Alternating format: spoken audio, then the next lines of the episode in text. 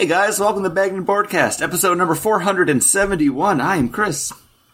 I'm John. And I'm Paul. And we're a weekly podcast that comes to you in three ways. The first being The Week in Geek, bring you the top geek stories of the past week. Next is the list, the comic books that we are looking forward to coming out February 16th, 2022. Why'd you have to swing your arms when you said that? Like, were you like showcasing it, were you moving was- the comic books to the Yeah. next week? Absolutely. I, I thought he was like hoisting the stack, hoisting the comic books on top of his stack. And then we follow that up with our weekly rotating main topic. And this week it's time for another one of our trade and policy reviews where each month one of us picks a trade paperback to read. And John, uh, this is your baby. So what are we reading this week? Uh, we are reading. Oh, what is the book called?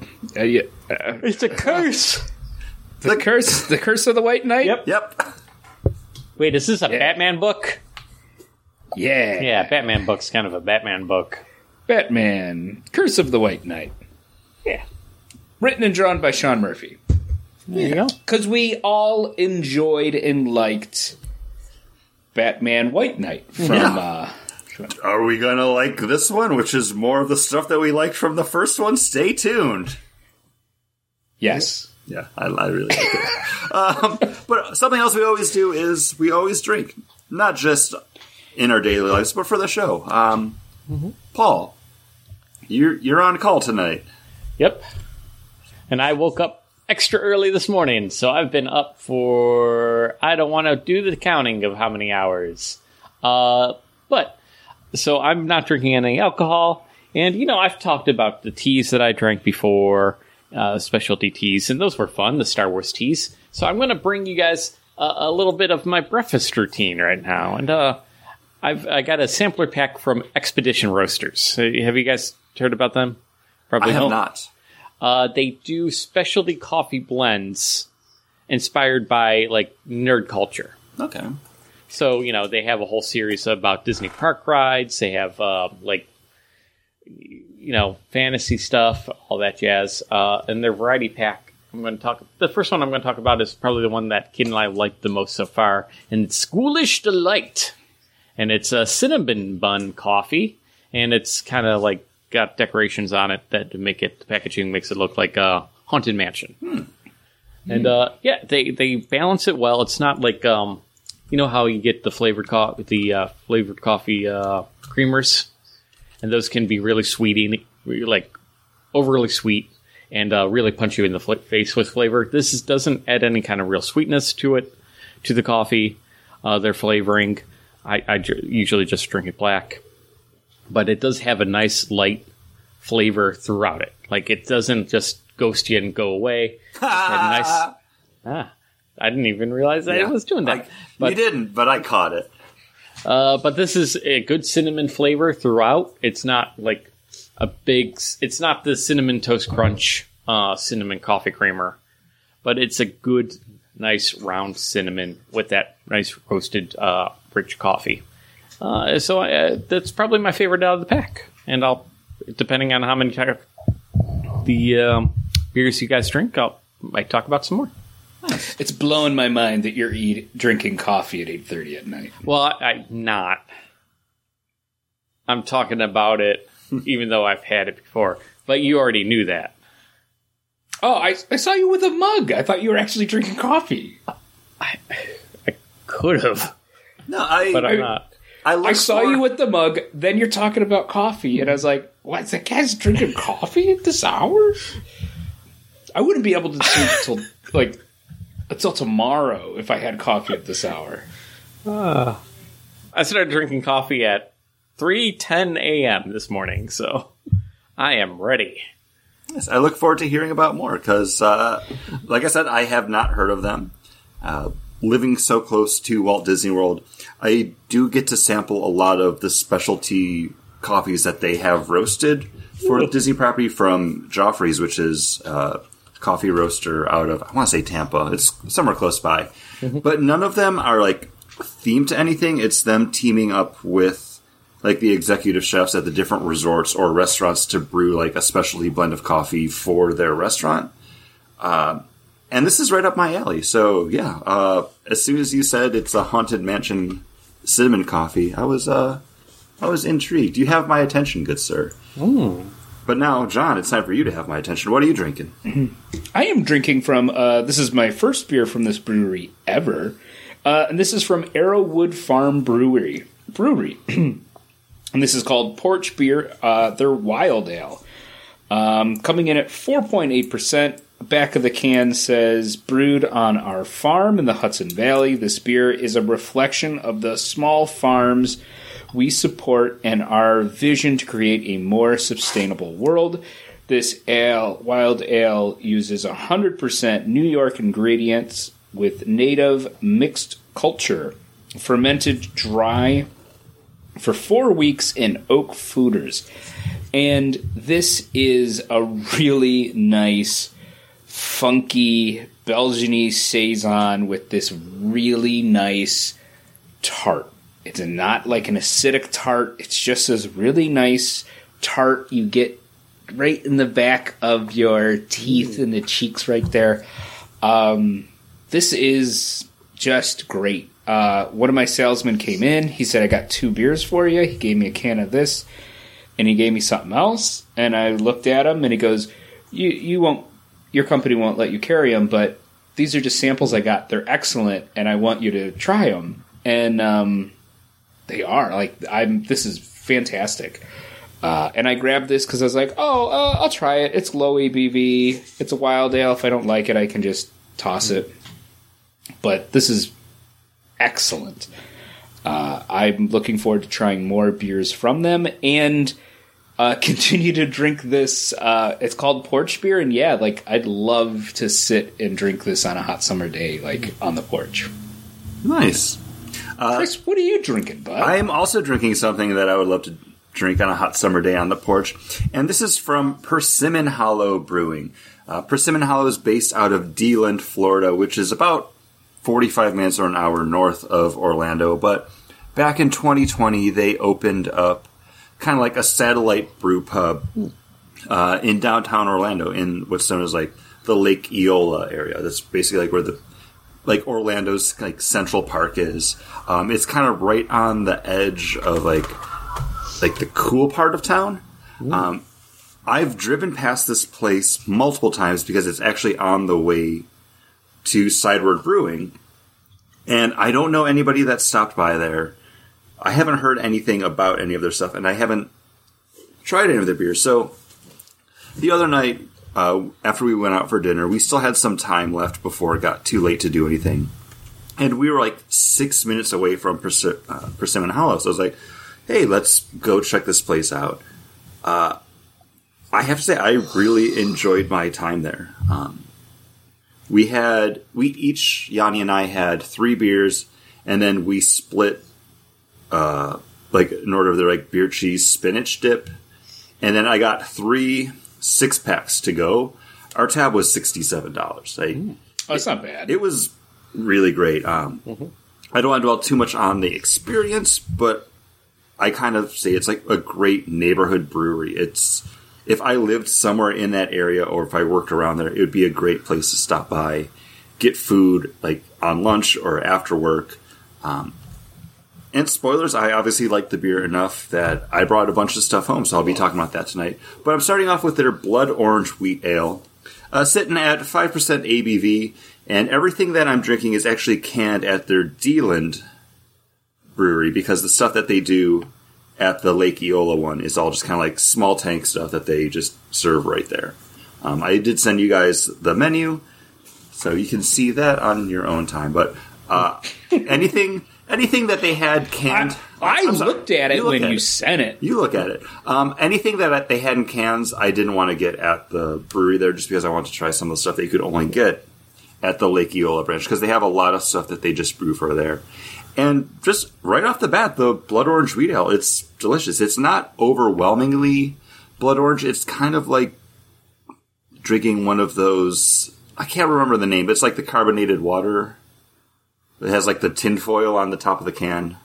The Pellegrino or whatever. Oh, okay, yeah, yeah, yeah. Oh, okay. You know the cans. Pellegrino, It's almost- yeah. Is it okay? I think that's right. Uh, that sounds right. No. yeah, uh, I'm not I'm not going fancy to boy. research it. I don't care enough. Um, but it's more like that, just kind of like light sweetness instead of like an overwhelming like citrus pop with a nice wheat on the back end. Um, eight dollars for a six pack of it. I I don't mind this at all. This is just a great get home from work, uh, read some comics, talk to your friends about a beer. Uh, eight eight bucks for a six pack's pretty good pricing, and it's All all three of the six- packs were eight dollars each.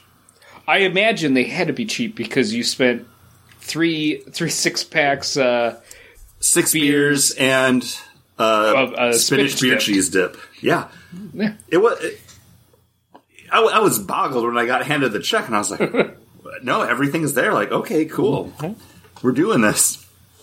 yeah, no, that sounds Yeah, really nice, really easy drinking. I already crushed this can. I just started it like right before we started recording. nice. Yeah, you, I mean, you can't go wrong with a nice, refreshing beer, especially when you live in Florida, right? Exactly. And you know what else I can't go without? The news? News. Hey, let's go out to the news garden, guys. There's some uh, news over at the casting patch.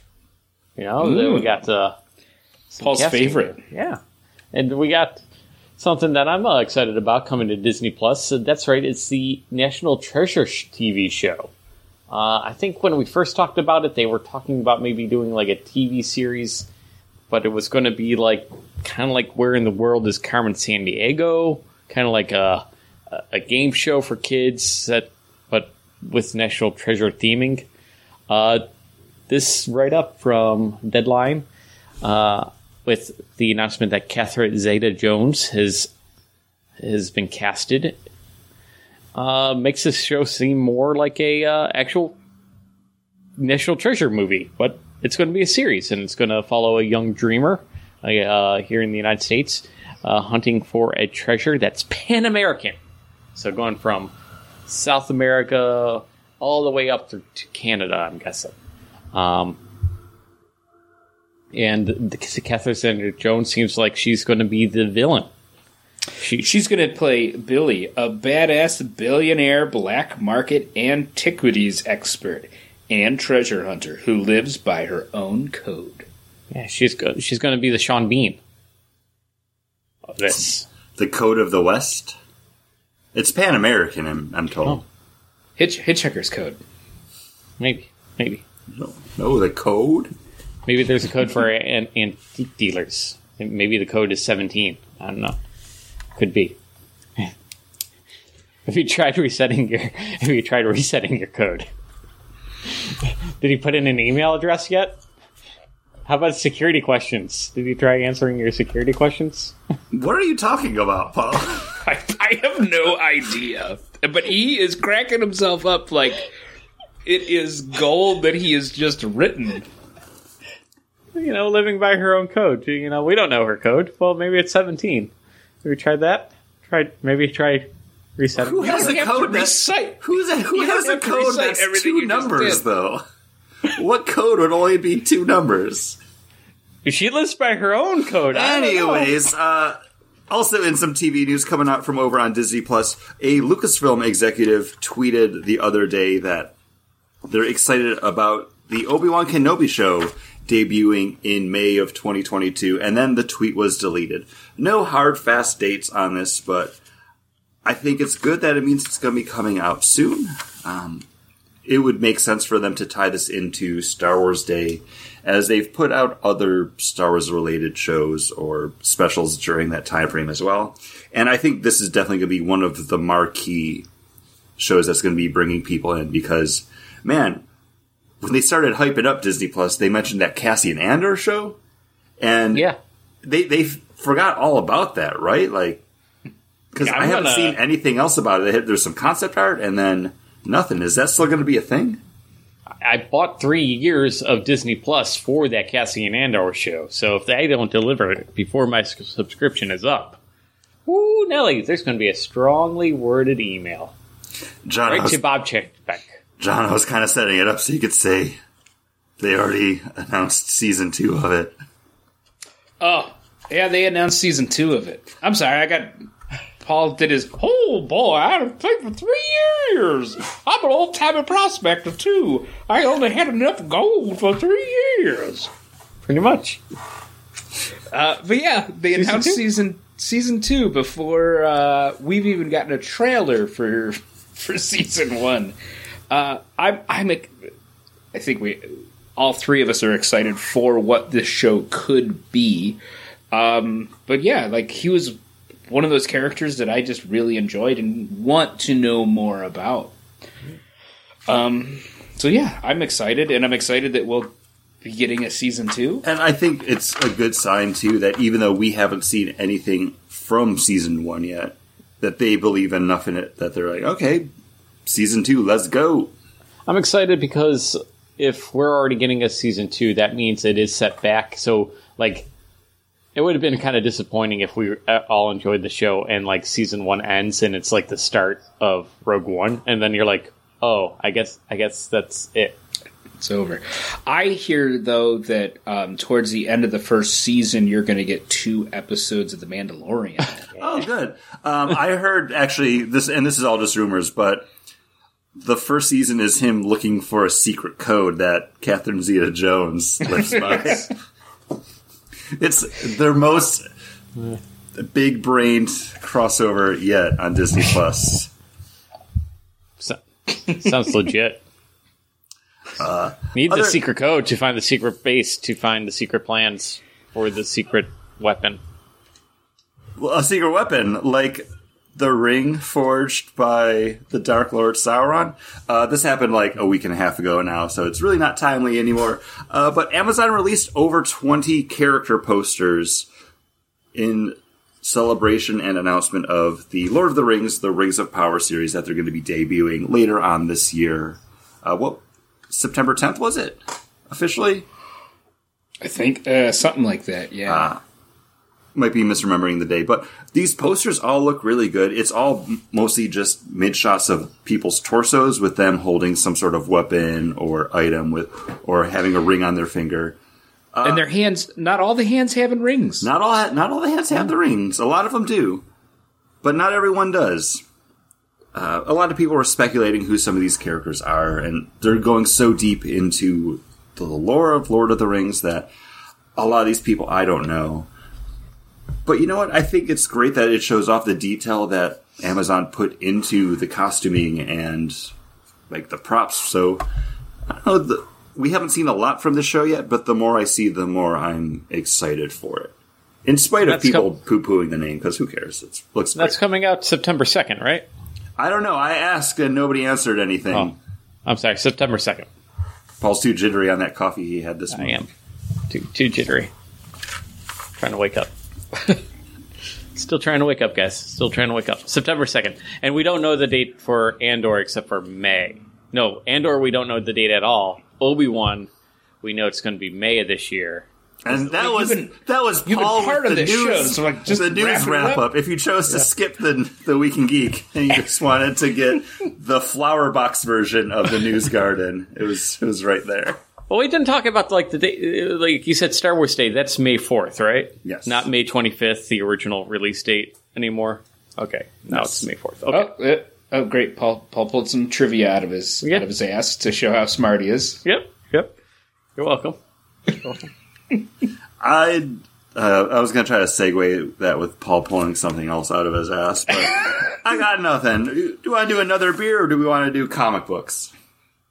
Uh, let's do comic books because I mean, you got we got 15 minutes before both of us have to take a break. So, Yep. Paul, So Fantastic Four, forty. Fantastic Four, forty, guys. Uh, again, this is like the fifth time it's happened, but you know where we here we are. Uh, the Reckoning War. Now, I said I uh, I think I was bought the Reckoning War, or I'm going to buy the Reckoning War, and it's probably going to be something we're going to read for the look back. I haven't read that yet, so this is a tie-in to the Reckoning War Alpha. So we'll, we'll see what happens here. I, I have no idea, but still being written by Dan Slott, so there we go. Uh, you know, uh, hopefully it's good. Hopefully this Reckoning War is good. Chris, uh, what are you? Uh... What are you looking forward to, bud? I'm actually looking forward Paul, I, to. lo- I, lo- I, Paul, I love you. I love you so much. Doing it. We're doing it, guys. We're recording a podcast. It's happening. I'm looking forward to a new number one coming out this week from Marvel Comics, and this is actually going to be Iron Fist number one. Uh, in some book that I did not read or some crossover that I did not follow, Daniel Rand gave up the powers of the Iron Fist to save the world, uh, and in doing so, the Iron Fist is no more. But now there's a new Iron Fist whose powers may be coming from somewhere or something else, uh, and it's going to be kind of like that mighty Thor, like who is this character, what's their power, kind of mystery. It seems uh, for at least like the first couple issues. Uh, written by Alyssa Wong, art by Michael Yee. I don't know. I see an Iron Fist number one, and I'm definitely willing to check it out. Um, cover looks gorgeous. Uh, cover was done by Jim Cheung, who just does fantastic superhero artwork as it is. So yeah, this is definitely something I'm going to be picking up and will be bringing to the table for our February look back. John, what you got? Uh, I am looking forward to a book called Until My Knuckles Bleed, uh, written and drawn by Victor Santos. Um, and this book takes one of those 90s extreme superheroes uh, who is no longer extreme, and it's no longer the 90s. And he has become a bouncer for probably the people he would have. Uh, been fighting in the 90s and now uh, is he gonna f- find a way to become a superhero again is he not gonna make it who knows but Is he going to refuse to put lotion on his hands until his knuckles bleed? yes he's gonna pull a paul mcgowan uh, but uh, yeah is he going to become a superhero again, or is he going to continue to work for the Russian mob as a bon- bouncer? Who knows? Uh, it looks interesting, sounded interesting, and uh, I think it's kind of fun that he's a former '90s extreme uh, superhero with the the code name Damager Seventeen. Damager 17? I added the seventeen Oh. because it's, Oh, it's a because it's code. secret code. It's a secret, Secret code. It's a code name. Man, there's a lot of comic book stuff to talk about. So I need to I need to quench my palate. Uh, so I'm having another beer from Persimmon Hollow, and this is their Beach Hippie IPA, 7.1% ABV. Uh, they call this an e- East Coast style IPA brewed with uh, five different hop varieties. Um, yeah, it's definitely East Coast. It's a little bit like fruity, but it's not like totally tropical IPA. But again, great, uh, great beach beer. I think it's got like a little VW bus on there with a surfboard. nice. Everything that I had there, like it was all just very nice and very drinkable. I got I got Godzilla holding a hop on mine. Whoa! And who makes that one? And, th- and this is from Lawson's Finest Liquids. This is their Hopzilla Double IPA, straight from the Green Mountains to your head. Uh, 8.7%. And this has got a really nice malt sweetness, good hop bitterness, and that hop just like builds to the back of your mouth where it almost feels like you're chewing on hops. Um, really, really nice. I think I had this beer a couple years ago on the pod, and I probably was like, eh, I don't think it's there, like, for me. But I wasn't into the, I wasn't back into the more bitter West Coast style double IPAs, and this is very reminiscent of that. Um, and I, I like it. It's nice. It's pleasant, and it's a sipper. Like it's not something that I'm gonna be like glug glug glug glug glug really guzzling it down. Um, kind of like the the New England's they are just made and are too easy to just crush. This is a beer that's like, hey, I'm big and you need to take your time with me. Uh, my drinks that I like to take time with are uh, drinks that I drink in the morning, and that's coffee. And let me tell you, I would love to have a cup of coffee with uh, one Obi Wan Kenobi. And uh, while we were uh, a little bit on break, uh, Chris, you brought some breaking news. Yes, uh, it turns out while we were recording, or at least talking about recording, uh, they announced the date for uh, Obi Wan Kenobi. It'll be coming out May twenty fifth, twenty twenty two. Nice. Yeah, Nice. Do you have a Do you have a Star Wars coffee? Is that what you're going to be talking about next?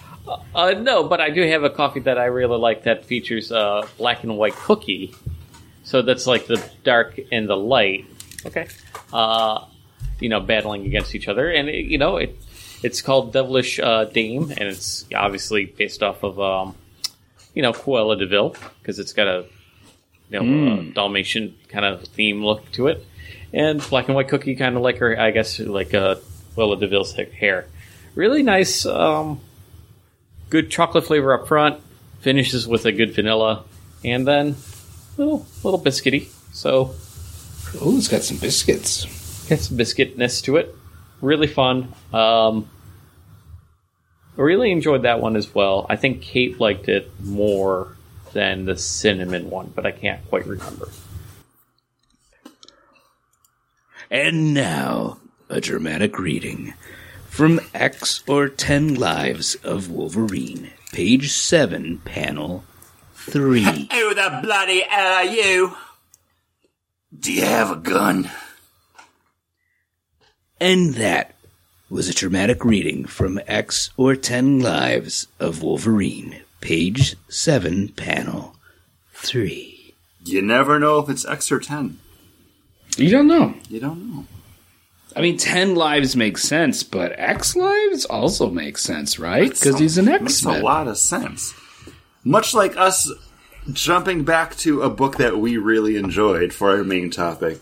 Uh, with this month's trading policy, like we said up at the front of the show, uh, brought to us by John. So, John, why don't you uh, get us set up? Yeah, so this is Batman Curse of the White Knight, written and drawn by Sean Murphy.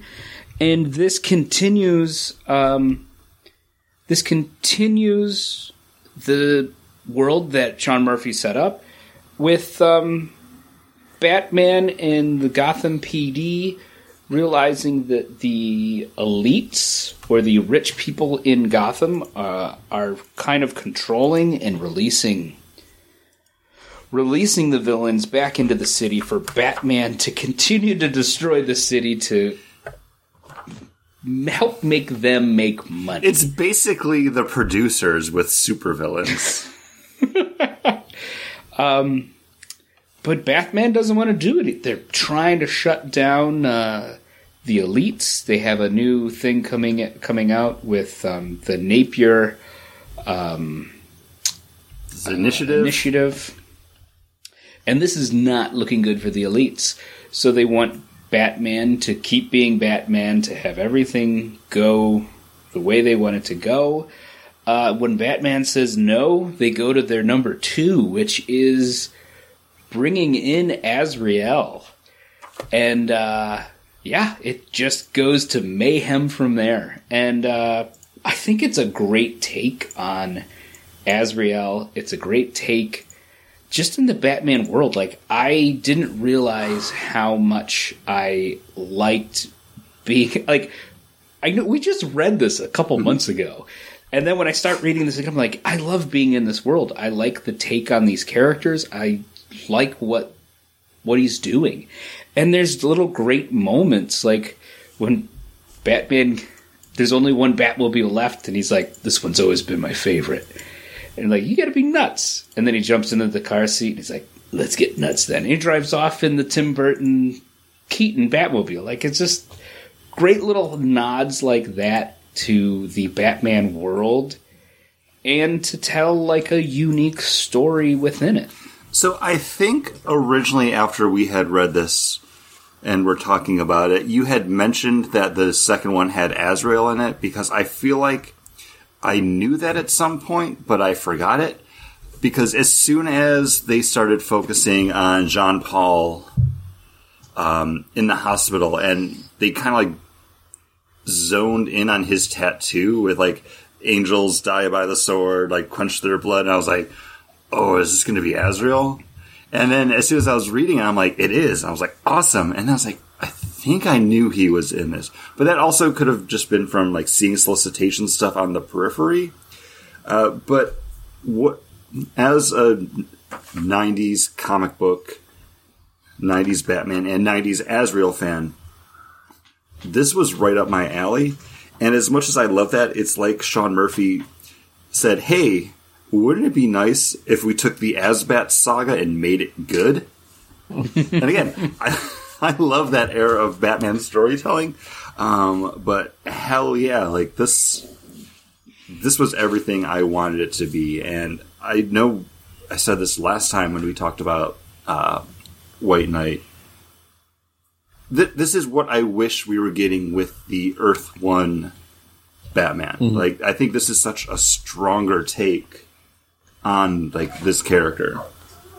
And not to say sorry i don't mean to cut you No, off no, Paul, go ahead. not Oh. not to say it's simple but it's such a simple idea in the way the story progresses like it just seems like yeah why hasn't anyone done this if you're going to do this kind of elseworld tale why it, why hasn't this been done before and why isn't it the earth one batman like the earth one batman is just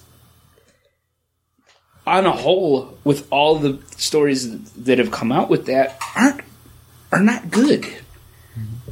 And they're slow in how they set up stuff and how they tweak the characters weren't weren't great but this how they tweak everyone they keep everybody true but tell just a different story with them.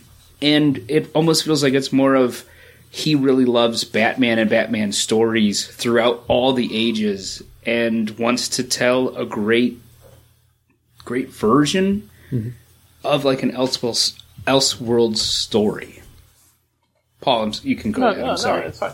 Uh, I was going to say I, I I cannot understand why this isn't an Earth One because this this is deep, is so steeped in that very specific era of Batman. It's Batman eighty nine through the nineties. It's I mean, It's not- It's steeped in it, but it's still standalone. Like you don't have to have that frame of reference to who Azrael is, or Barbara Gordon, or Nightwing. Like they have reinterpretations of those characters that kind of mm-hmm. stand. And like if you know them, yeah, it helps having that frame of reference. But I think it's like fresh enough, and I can't say 100%, but I think the Azrael action figure I have back on my entertainment center is actually the Curse of the White Knight Azrael. Because looking at that sword, I'm like, oh, I'm pretty sure that's the sword that my Azrael figure has. Is it something you just got recently? Um, it was a couple months ago. Then yeah, it probably it probably is because it they just released one not too long ago. Um, does does it does it say that he dips his sword in napalm uh, it, and then it when he hits a not. button it ignites it? But someone, But someone then- fill space while I go get it. Uh, go ahead, Paul. and then he can also somehow turn off the napalm, which was weird, and not have his whole sheath explode. But whatever, it's comic books. It's Yeah. wacky. Um, I definitely feel like Sean Murphy enjoys Batman the uh, 1989 movie, though, with you know bringing out the classic that classic Batmobile. Uh, him having Batman say the line, "Let's get nuts."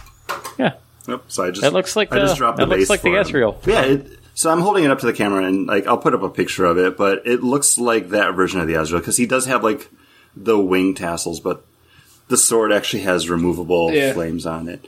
Uh, I just And he's got the he's got the badge. yeah, he's got the like the symbol.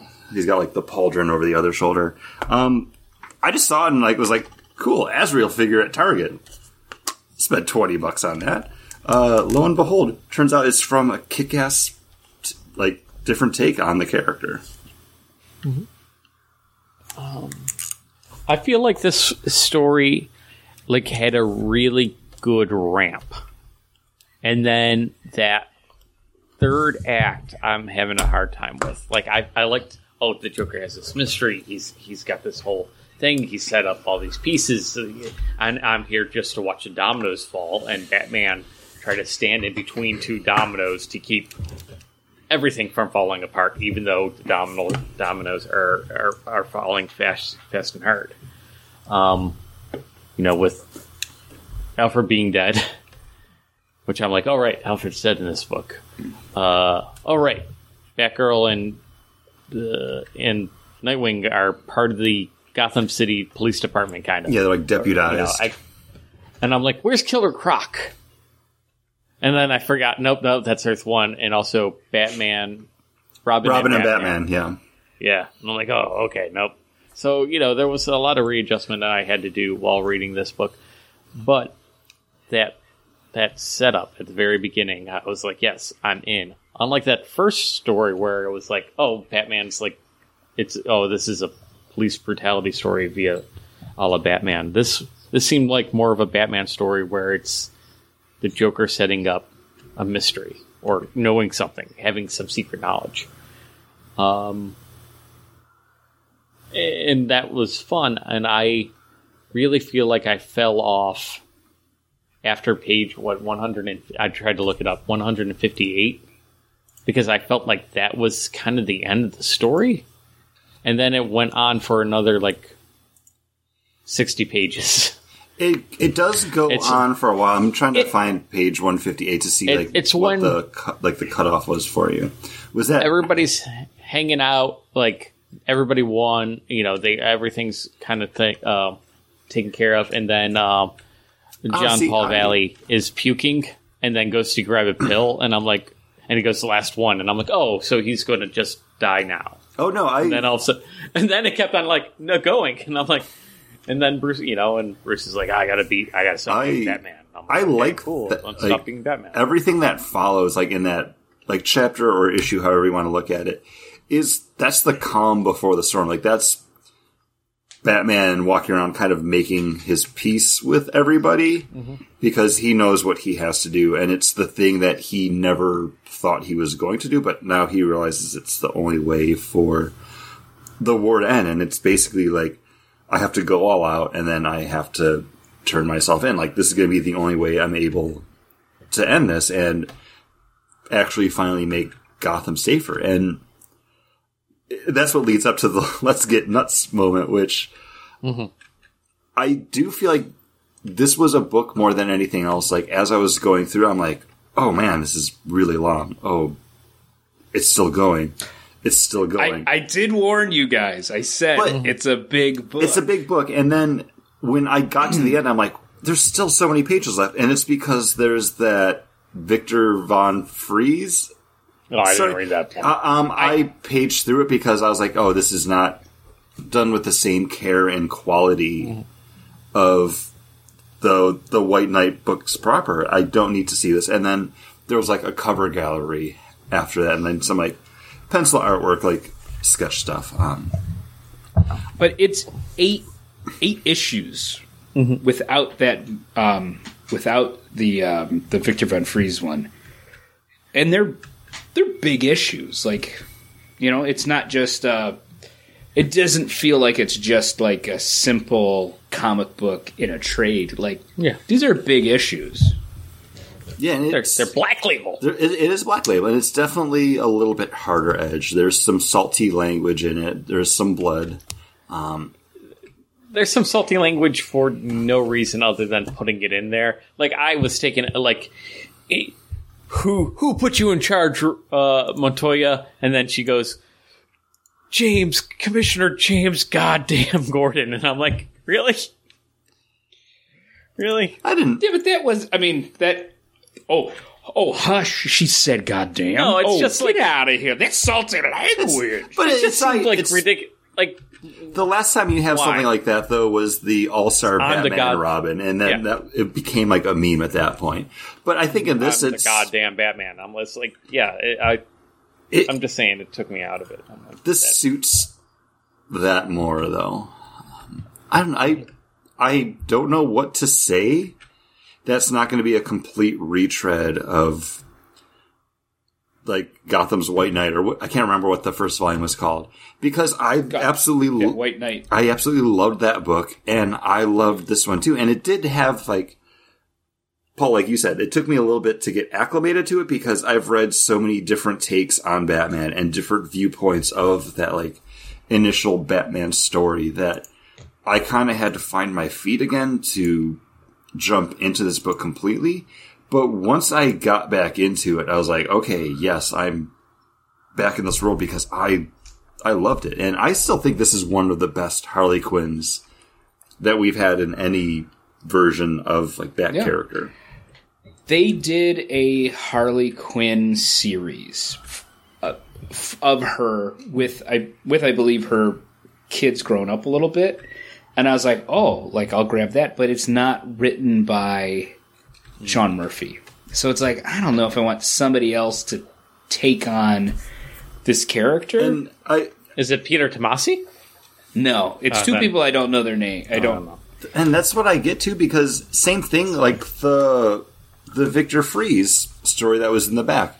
As soon as I started going through it, I'm like, oh, this isn't Sean Murphy. This is someone telling a story in this universe, which it's a cool universe, but I think it's best told under his guide, like with him Right.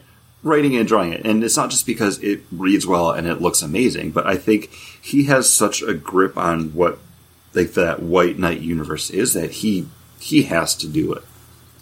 Yeah. Anything else is just gonna be Um, like a like pale in comparison to it. Can I? He's uh, Sean Murphy has teased what his next book in this is going to be, uh, and it's beyond the White Knight, where it's going to be Terry McGinnis and uh, Batman Beyond, Jason within Todd? this world. So well, I mean, because Jason, they Jason Todd is going to be in they, it as they well. teased Yeah, because- Jason Todd at the end there, and I was excited to see where that was going to go because they did mention Jason at one point earlier on. Maybe it was later on in the book. Um, but I'm like, okay, like so he does exist in this version of the universe, but you don't get to see him. Which I thought was weird because we, I think in the first book we were like, oh, they kind of combined Jason or yeah, Jason Todd and Dick Grayson here. Like you know, they they kind of seemed, you know, Dick Grayson doesn't seem like our Dick Grayson. He seems edgier and like always at odds with Batman. More much more like a Jason Todd. Um, Yeah, yeah, I'm. I, I feel like Sean Murphy, yeah, wants to be the only person that writes this. Maybe, maybe he heard that people wanted to do other characters out of it, and that's why he made sure to kill them all. just kill them. You know, just just have them dead. I think I think the the end of Joker within this it definitely works, especially with with the Harley Quinn that we get in this. I think killing off John Paul uh, uh, John Paul Va- Va- Valley is definitely works within this world and with within that character as well. Um, but yeah, I and and and how how the book ends like. I, I think everything about this works within the world that he has created for this Batman world and where it could go from there. I'm I'm interested. I'm interested to see where what he has planned next. Um, will I buy it issue to issue? Yes, I will. I'm I'm on board for Sean Murphy's Bat world that he's created, where it is him doing it. So I think I'd have to look into the reviews of the the Harley Quinn book to see if it fits within that world. The Harley Quinn book, he is credited as a writer for it alongside Katana Collins, um, who I'm not familiar with, but I would do like the legwork just to see if he's like actually like writing it in conjunction with someone else, or if it was kind of like that executive it's producer. the- like it's my It's it's his it's his create it's his world his cre- his created version of Harley. Uh, and then, fun fact: the art for the book was done by Matteo Scalera, whose name I recognize. And when I clicked on his uh, DC database page, it turns out Matteo Scalera was born the exact same day I was, October twenty first, nineteen eighty two. So, uh, and then I'm looking at his art right now, and I was like, oh yeah, he's a cool artist who his style does seem to fit that White Knight universe. And he's done other books that we've picked up. So we've probably seen his artwork on other stuff, or at least covers for it. So I don't know. This is something that I would not be against checking out. Um, well, you buy it then. Okay, maybe I will. and then I'm not gonna. that be your. Then I'm not gonna let you read it. Oh, how? don't know. How could It's going to buy it in a physical trade. Yeah. He'll be like, "You have to pry it from my warm, sweaty hands." Oh. he's down in Florida. Well, I was gonna so say I'm, never I'm, I'm drinking nice, uh, crispy, crunchy IPAs, so they're not Oh. that cold right now. Um, I, I I really enjoyed this book. I can see. I had that moment where I was like, "Boy, this is like Lord of the Rings. It's got like three endings." I, I can. I'm see, sorry. I was looking at the page where uh, Batman like cuts his artery with a sword, and I'm like, "Oh, you're saying it's like Lord of the Rings because there's swords in it?" And then you're like, "It has three endings." I'm like, "Oh, okay, yeah, that makes that makes more sense." yeah, it's just I, I just I really enjoy this. And when I when I bought this book and I bought it right after we reviewed and talked about uh, the first one, I think that night or the next day I started reading it, and I read probably like most of the first issue. And then when we said we were going to do this, I was like, well, I'm going to start it. And I was like, oh, I, I read that. I read the beginning. I'll just maybe I'll just keep reading from where I mm-hmm. did. And then I started like panel, you know, flipping back through the panel, and I was like, "Oh yeah, John Paul's sick." Oh, the Joker was in the beginning, and I like, I was like, I just gotta, re- I'll just reread the beginning again, and I'm glad I did because I was like, I totally forgot about, totally forgot about all of this in the two months it was since I read that first issue. Um, I, I, I can see Paul where you were you would be like, I thought it was over, and it keeps going. Well, yeah, because it was a ramp, and I thought they reached a natural like climax and pinnacle because they figured out the mystery. They did all that. Now the mystery's solved and over. Like so, the cli- eh, the climax of where this, what the beginning of the story was promised, which was oh this great mystery, this watch these dominoes fall that Joker is setting up, versus the end fight with Azrael is then just kind of like t- it felt more tacked on. Like it was more fight scene uh, post the, the the dramatic conclusion.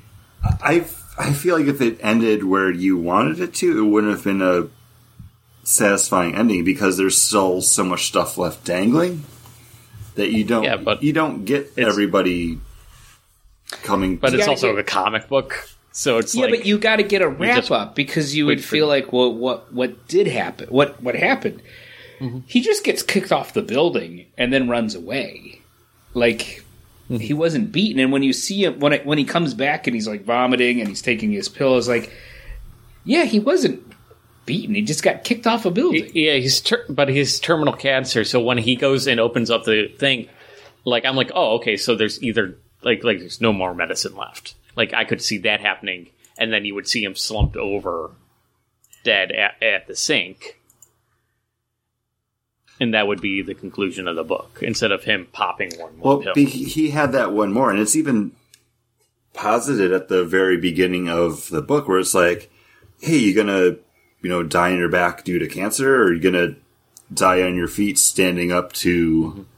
like the city and what it's done to your family?" And it's that that's the moment, like that's him like cocking the gun, like just one more, like he's got to make this one count because he's gonna go out how he how he wants to go out. What do you think about the history uh, that was teased? So That- I'm yeah. more I'm more interested in Chris's response. okay. Yeah. Well, I was I was going to use this as a chance to get up and get in my next beer. Um, I one of my least favorite things about Batman books is them having to always try to tie everything into Gotham's past, Gotham's history. Um, I I like those through lines, but I don't necessarily want to read them. Um, am I cool with swashbuckling pirate Edmund Wayne, yeah, it's like a fun story. Um, I think it was a story that needed to be told to set up all of this with you know Bruce Wayne not even being a real Wayne. Like I think that was kind of the underlying current in the book is like, yeah, what you think you know, you really don't, and that ties into everything else going on with the elites. Um, Yeah. If it was like a whole Edmund Wayne book, I don't, I don't think I would read it. Like even if it looked as good as this, like I don't, I don't need that story. I was mm-hmm. cool seeing it in like backup stuff, but again, like even with the Scott Snyder like Gates of Gotham stuff, like I, mm-hmm. it's cool. Like I'm glad people put work and thought into it, but it doesn't. It doesn't move me. Like those are the pages that I'm looking at just to be like, okay, how's this going to tie into the story that I'm reading now? Because it's not interesting enough on its own. It has to be read as part of what you're currently reading. The last time I cared about the backstory for uh, G- uh, for Arkham and you know learning the family history of Arkham was when it was an unlockable achievement to collect them all in Batman Arkham Asylum. Um, like so, yeah. Uh, so that wasn't cool, and then that that actually didn't come to any kind of real fruition either. The Lafferty Lafferty Arkham, like that was just like the murder, the the uh, the the Mr. Body of the case. Like, oh, who's this? Why why, is this guy dead? Who was this guy? Um, it actually sets everything else uh, away. Uh, what was I going to say? I forgot. I don't know. I had something. Then I forgot it. Oh, the Waynes didn't even have any money anyway, so that's why they came to America. So, does it really matter who, who, what's the name of the family that actually gained the money in America? It's not like Thomas. It's not like Bruce Wayne's ever really gone over to England and like, oh yeah, my estate over here that my family owns. Like, maybe he did in Batman International. I don't remember. I don't think so. I don't think so Yeah. either. So he just has a. A lot of people here in America have a different surname, you know, because of Ellis Island. So does it really matter? You know, I was just interested, like what the It's- the the outcome of that John Paul John Pa- Paul I- John Paul Valley is really the Wayne and Mm-hmm. and then the it killed and s- stolen and I, think just thought it was it's fun with this story, but if they try to do that anywhere else, like in, in any kind of ongoing other than this world, it would drive me batty. Oh yeah It's at that. Oh, yeah, it's too Ben Ben Reilly's the actually like the real Spider-Man this whole time. But you know, an Yeah. Elseworlds Black Label thing. Uh, Yeah. I, I like it. It's a it's a fun mystery. Uh, that's just in the background of like a really well done Batman book. And gorge I love Sean Murphy's art Every once in a while, I'm like, what is he doing with his eyes? What is he doing with people's eyes constantly? Uh, like, it just I, see, that didn't distract me as much as like the Green Lantern Doug Mahnke eyes.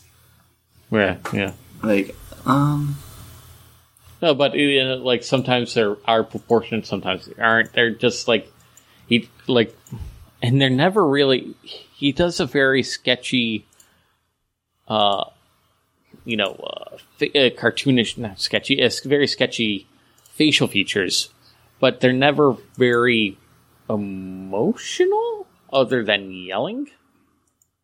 You know, it's not like his characters are cartoony in such a way where they're expressive and they're very they, they show every bit every emotion. I think they show I think it's the characters that you're dealing with are angry. I would say the characters you're dealing with because look at any of the panels that ha- have Harley in it. Like, there's more emotion there.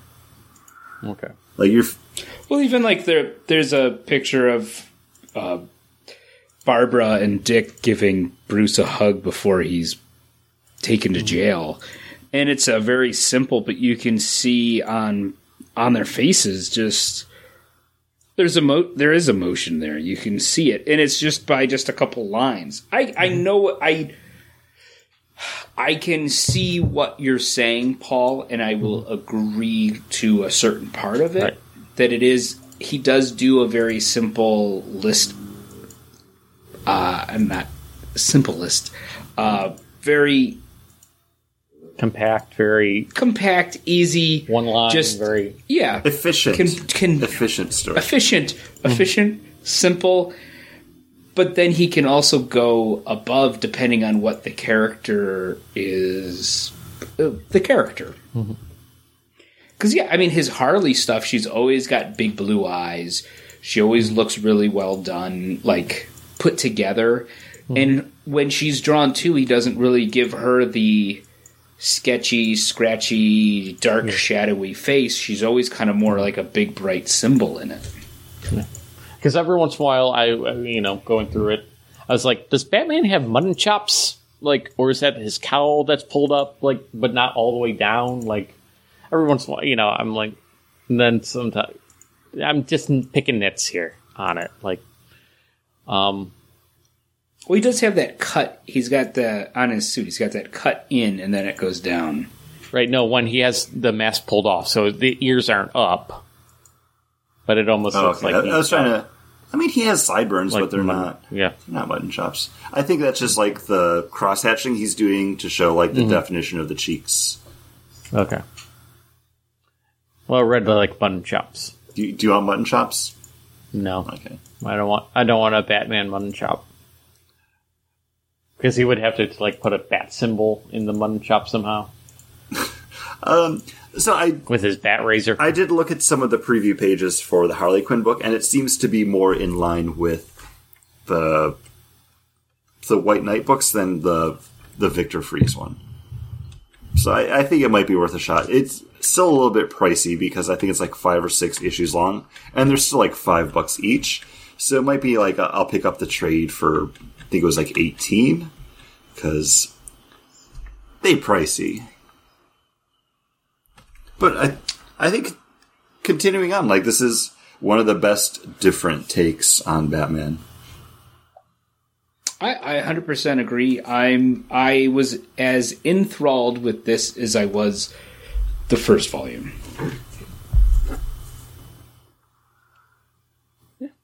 Yeah, I, I said everything I was going to say about it. And uh, Uh, go ahead. No, I was I was going to ask you, Paul. Do you do you, obviously you like the first one better, but even the first one, I feel like you had your Yeah, I had my problems with. problems with, and I liked this one. It was fine. I just, I was, as I was reading it, I'm like, oh yeah, I feel like I'm on a, I feel like I'm on that ride up. This is really great pacing. I'm really enjoying this. This is reading really fast. This is great. Oh, we're at the, like, okay, we understand all this, all these pieces have now fallen into place. It's got to be over. Okay, it's still going. You know, it's going to wrap up though here and then you know so like i had that thought right before the turn of man sean murphy really paced this story out so well the the climactic fight happens right as as the climactic mystery is solved everything's wrapping up here cool. And then it kept you know then there was like 60 more pages and i was like oh. Uh, and that's my only nitpick. It was still enjoyable. The fight, uh, you know, Dick Grayson, like basically being the one that rips out the carburetor or whatever, gets to Batman first and, you know, stops him from killing him there, but then they go, then there's another fight at the reservoir. Yeah, But, you know, it, it's like that annoying boss at, in a video game where you have to beat him three times because every time you beat him, he actually comes back with his other form, and you're like, "Ah, you know, I just want to go to bed here. Like, I just, I thought I was done. I thought I won. But yeah. Now I gotta fight you at the reservoir. but I didn't feel that way. Come on, dog. Uh, Uh, and Chris, you just opened a new beer, so let's do your last beer review, and then we'll end the podcast. Yeah, uh, my third and final beer, also from Persimmon Hollow, is their Hula Hula Hazy Tropical IPA, also 7% ABV. Sounds like a good beer to drink at the reservoir. Oh, I would love to drink this at a reservoir, like in front of a nice uh, napalm sword fire. Um, it definitely hits those tropical notes, like a nice little pineapple citrus on it. Uh, I see tropical melds, hazy tropical flavors of passion fruit, peach, hibiscus, juicy citrus. I don't think that's brewed with it. Um, I think those are just tasting notes for it, but um, solid tropical IPA. I think it drinks pretty easy for something that's seven percent. Um, if you have a six pack of this, probably don't sit there and crush them all because it'll sneak up on you. But um, Persimmon Hollow, great showing. I enjoyed all the beers that I had there and got to try the other night. Um, when you guys come down, is it a must stop? I don't think so, but it's definitely somewhere that I'll be stopping by again if I'm in the area and I don't want to go to Sideward or Deadwords, which is also right by there as well.